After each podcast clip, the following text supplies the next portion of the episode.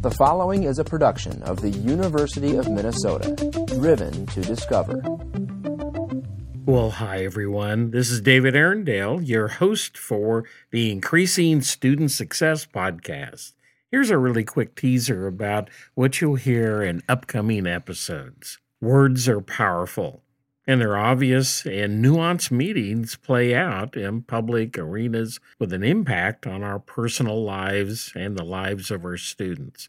We see evidence daily of how words are used and misused in personal conversations and in the national debates. The language used in politics, legislation, media, social media, public debates, and private conversations often protect the enfranchised and the privileged.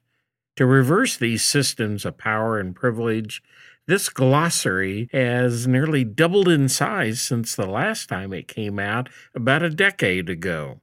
It's in recognition of the important words and definitions related to student success. It seeks to create common ground for productive discussions of educational institutions, policy centers, state capitals, and the halls of Congress. We trust that in some small way we are contributing to a deeper understanding of the words and issues that confront education, society, and the future destinies of our students. Future episodes will end up featuring all of the words inside of this glossary to make it more accessible rather than running from A to Z. They've been grouped into about nine different groups of similar topics.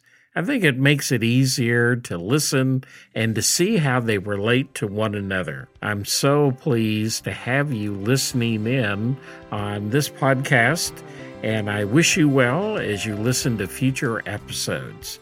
Thank you once again for joining us.